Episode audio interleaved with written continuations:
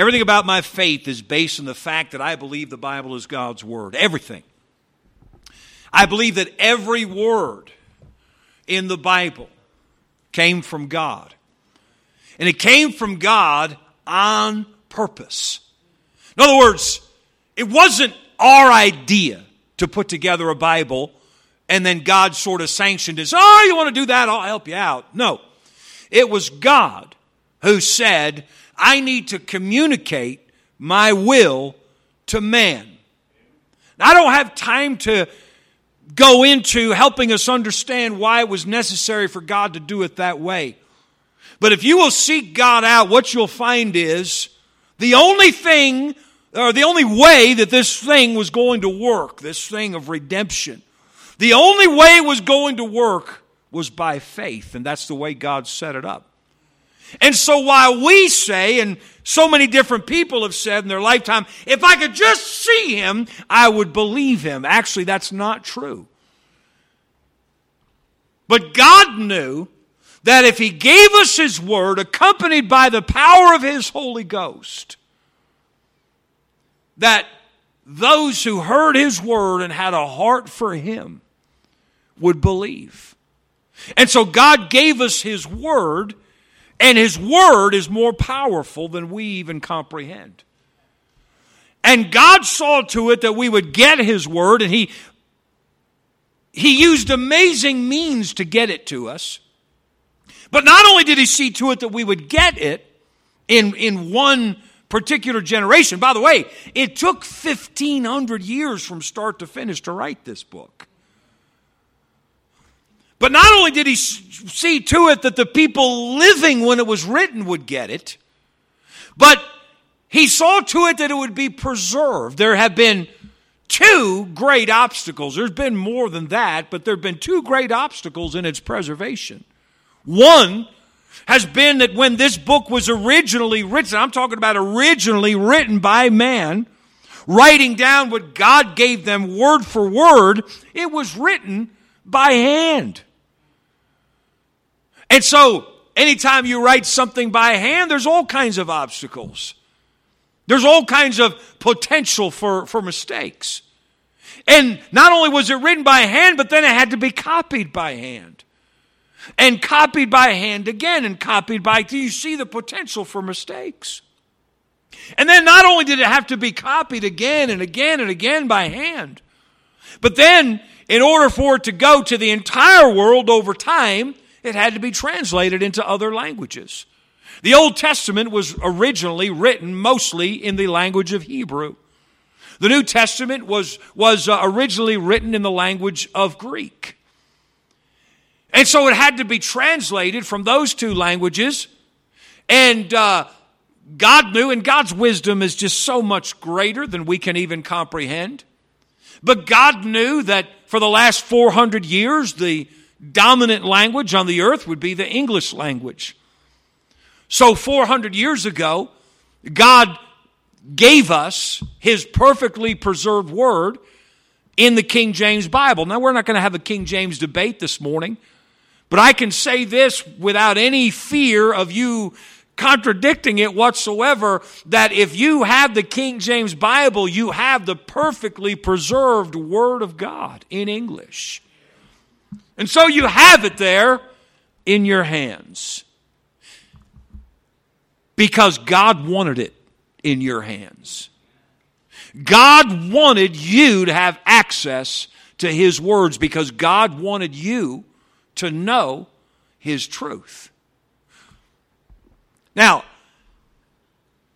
you say, but Pastor, that's up to you whether or not you, you know, you think you believe that, that's fine, but I don't believe that. Well, here's the thing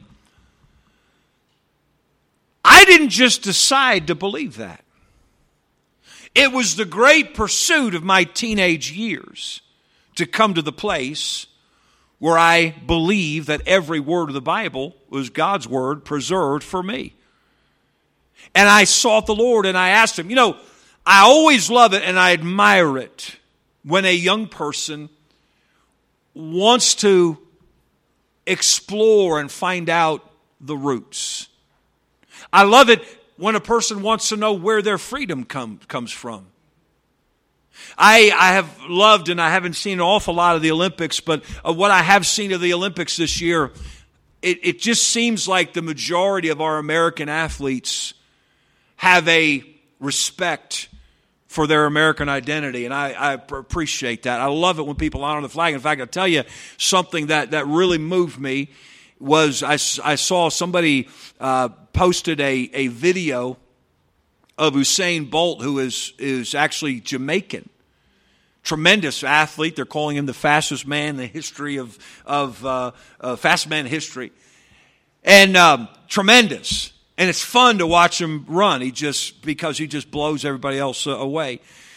But he's from Jamaica. But what they, they posted was he was being interviewed and the, the interviewer was, was just starting to talk to him. And I don't know all the circumstances, but I guess there must have been an awards presentation going on right then. And the, the interview begins, and he says, hold, hold, hold on a second. Because the American national anthem was playing. And he turned from the interview, and this they're you know they're they're they're filming. He turns away from the interviewer and he stops, and they show the entire Star Spangled Banner, and he's just listening to it. And uh, she, she interrupts a little bit at the beginning. Goes, no, no, just, just wait, just wait. They get done, and uh, he goes back and he gives the interview. Now, I understand, by the way, it may be that he does that for everybody's national anthem. I don't know. But I at least admire a man who respects the heritage of another country. I love it when a young person has the sense to look at their own roots and say, How did I get here? These good things that I have, how did I get them? This freedom that we have, how, how do we, we get this? And, and I, I love that about my own, my own kids are not bored with, uh, uh, yeah, they like to have fun. On, on uh, Monday this week, the teenagers that went to youth conference went to uh, Six Flags. That's part of going to youth conference every year. And, uh, and so they did that on Monday and they had a, a good time. But on Friday, we did something that my son's been asking to do since last Christmas. When we get a chance, can we go to Plymouth, Massachusetts and see the National Monument to the Forefathers? And uh, so we went this past Friday. And uh, j- just, uh, I-, I enjoyed being there. And I'd been to Plymouth before, but there's things, there's one thing that I had never seen. I'd never seen that monument, but I'd also never seen, I quote every year around Thanksgiving, the words of Governor William Bradford that what our fathers with such great difficulties attained do not basely relinquish. It's written in Latin on his gravestone. And I'd never seen that before, I'd only seen pictures of it. But to watch my kids as they explored the, the graveyard where the, where the pilgrims actually had built their, their village on the hillsides. It's the high ground in the city of Plymouth.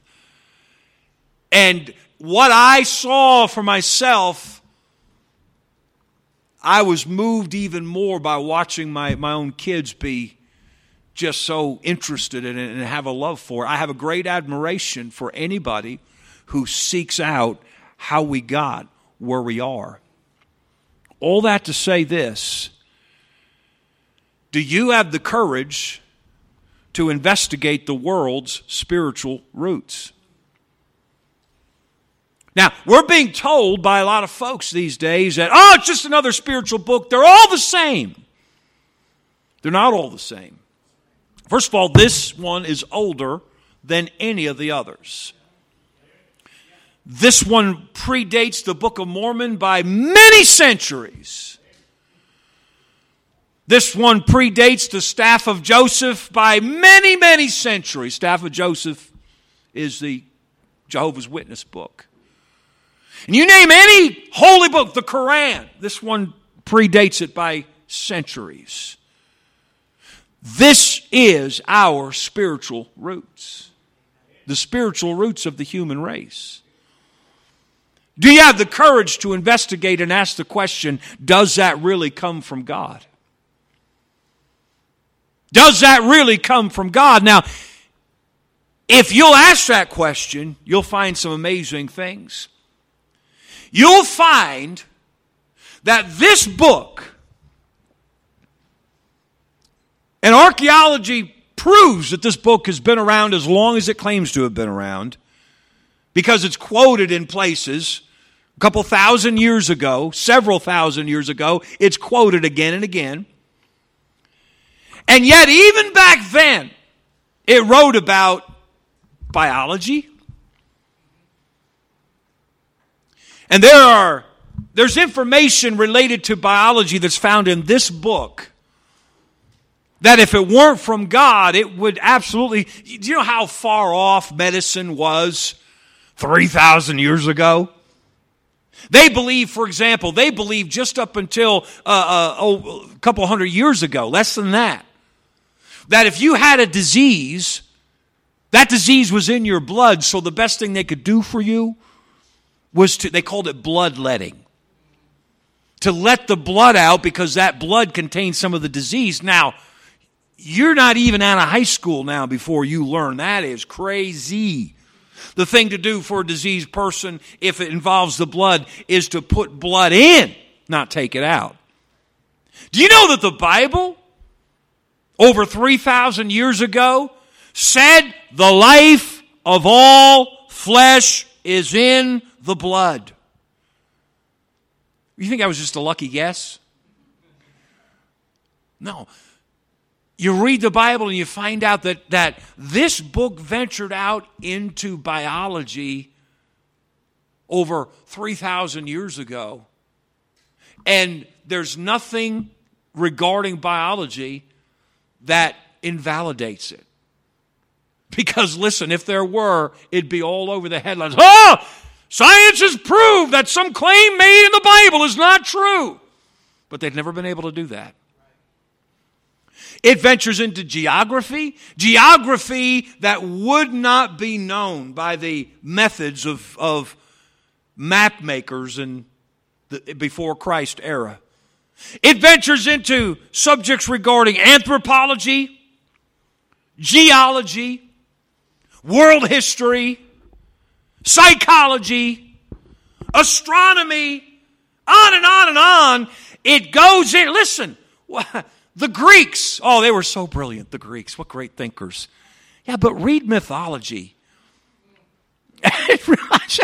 That's, yeah, we, I, I never understood, by the I guess it was because it was something we needed to know, why they taught us Greek mythology in school. How many had to learn uh, Greek mythology? I remember sitting there thinking, this is so stupid. Why do we have to learn this? Why do we have to learn that there's a man holding up the world? Uh, why do we have to? We all know this is bogus. Why do we have to learn this? All these theories, but there are no theories put forth in the Bible, just facts. And the more man studies, and listen, there are people who have given their lives to disproving the facts in this book. And you know what they do? They either come up with some convoluted theory that is disproven another 10 years after they die, or they put their faith in Jesus Christ, which has happened again and again. You start to investigate how many scientists who are creationists who got their start trying to finally find that definitive proof that the Bible's not true. And in the course of their investigation, they said, you know what? It is. And they gave their life to Jesus Christ. But you have to decide for yourself. You have to decide for yourself. Now, Peter asked the question or made the statement in uh, 2 Peter. He said, We have a more sure word of prophecy. More sure than what? Well, Peter had just been talking about his experience with Jesus on the Mount of Transfiguration. Peter saw Jesus Christ. He spent a couple of years of his life with him. I mean, he watched Jesus eat meals every day.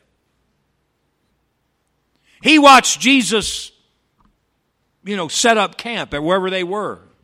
Set up, they, they slept under the stars every night. He watched Jesus set up camp. I mean, he, he watched Jesus brush his teeth. You know what I mean? He saw Jesus every day.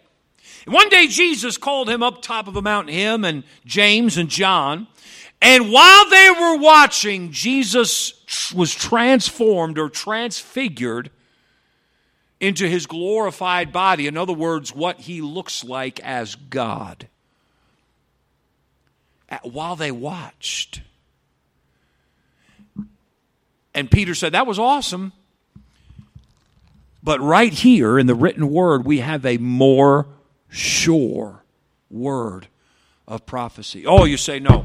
If I could go up on a mountain and watch Jesus Christ, the man transfigured in to Jesus Christ in his glorified body, I would believe. Jesus said, No, that's not actually true. Uh, Jesus told a story. It was not just a story, it was, it was the, the account of the event of a, of a beggar, a poor beggar who was a believer, who died and went to be in what they call the waiting room of heaven because it was before Jesus had died. They called Abraham's bosom. And he used to sit, when he was alive on this earth, uh, this beggar used to sit outside the gate of a rich man, a rich man who was an unbeliever. He was Jewish, but an unbelieving Jew. And when he died, he woke up in a place called hell. And he could look and see the, the beggar that used to sit outside of his gate.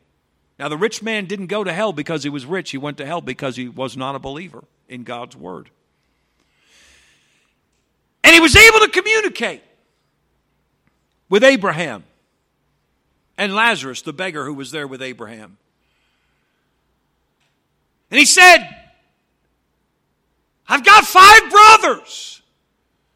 He said, Father Abraham, send somebody to warn them. I don't want them to come to this place.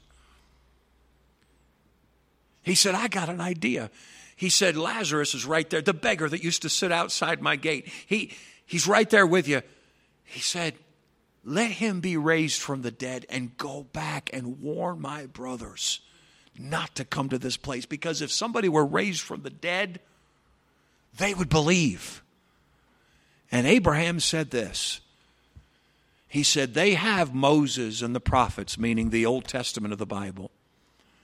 He said, If they don't believe Moses and the prophets, they won't believe it even if they see a guy raised from the dead. The fact is, if you won't believe God's record in the Bible, you wouldn't believe a miracle if you saw it. God made it that way. There were people that saw Jesus do miracles that didn't believe. There were people that saw Jesus raise a man from the dead and they only used it as an excuse to want to kill Jesus. You have to decide for yourself. Say, Pastor, why, why you know, why are you such a, a, a, a over the top Christian? Now, I'm not a great Christian, but I can say that I've given my whole life to the message of this book. And many of you could say the same thing. Say, why are you, why are you so, you know, I mean, I know some people, they go to church, but you're just, you take it to a whole another level. Why? Because I believe this book is God's Word. He convinced me of it when I was a teenager. When I was 14, 15, 16 years old, 1981, 82, 83 while I had friends and acquaintances that were out partying and they were into the parties and the, the drinking and having a good time, I was the pursuit of my life was the Word of God. And in the book and on my knees, God gave me the unshakable confidence that this is His Word. And so when God's Word says something, you can count on it, it's true. And I decided when I was 16, 17 years old, Lord, I believe this book. You've shown me, you've taught me. I believe with all my heart, I will give my life to your truth. Now, if you don't have that kind, let me say this, and we will be done. This book has such a strong track record and such a strong message that you either have to take it or leave it. I've asked a number of people before, and I've done this a number of times, and I've, uh, uh, uh, the reaction is amazing. I've lost a number of New Testaments this way. I'll be at somebody's door, and I'm trying to witness to them, and they let me know that they are agnostic. Now, agnostic means you can't know. You can't know if there's a God.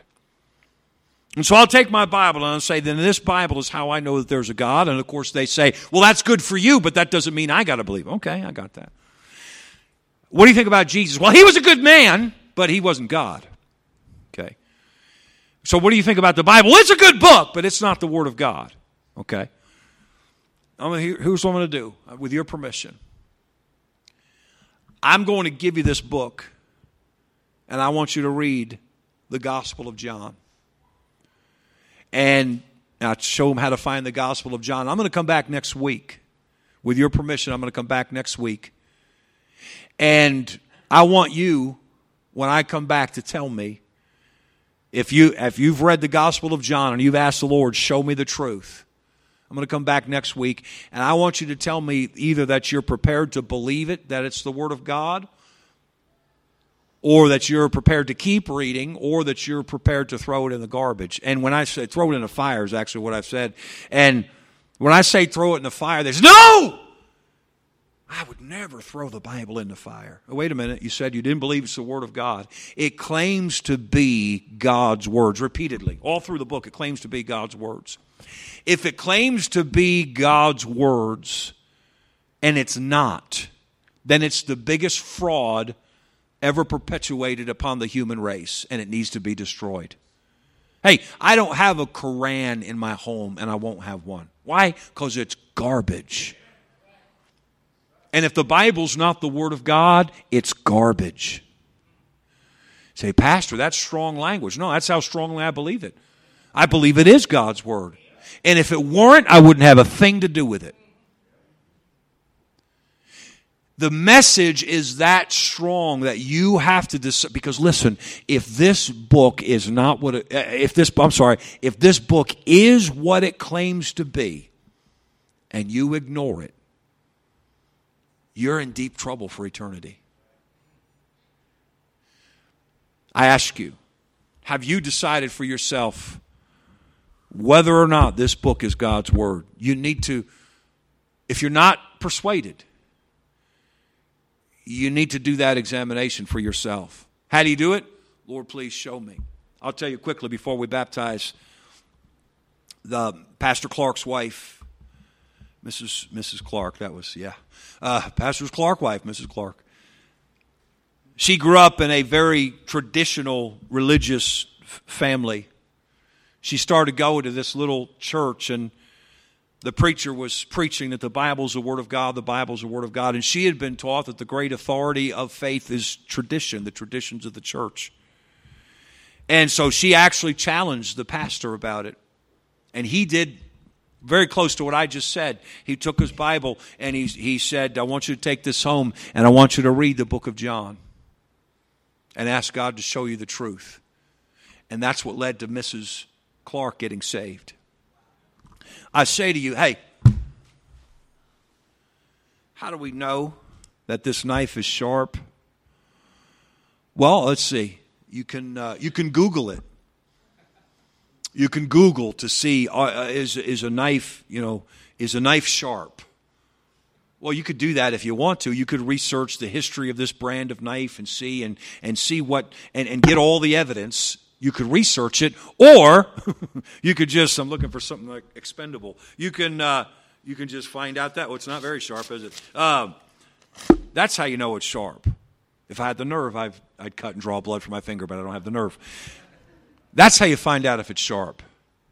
The way to find out if the Bible is what it says it is is not to research about it, it's to read it and ask God, show me the truth. Father, I pray that you'd help us today. I pray that if there's